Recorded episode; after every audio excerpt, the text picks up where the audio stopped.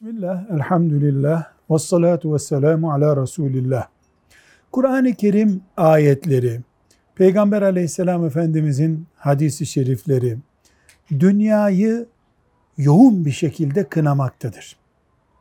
Ama bu kınama, dünyanın kendisine değildir. Çünkü dünyayı yaratan Allah'tır.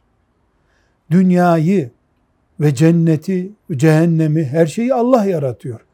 Allah kınanacak bir şeyi yaratmadı. Müslümanın ebedi cennet gibi dünyayı algılamasını hadisi şerifler ve ayetler kınamaktadır. Kınanan cennetin yerine dünyanın konmasıdır. Faninin ebedi zannedilmesidir. Yoksa dünyanın kınanacak bir yeri yoktur. Üzerinde Kabe'miz var. Peygamber sallallahu aleyhi ve sellemin mübarek naaşı var üstünde. Kınanan dünya değil, dünyanın mabetleştirilmesidir.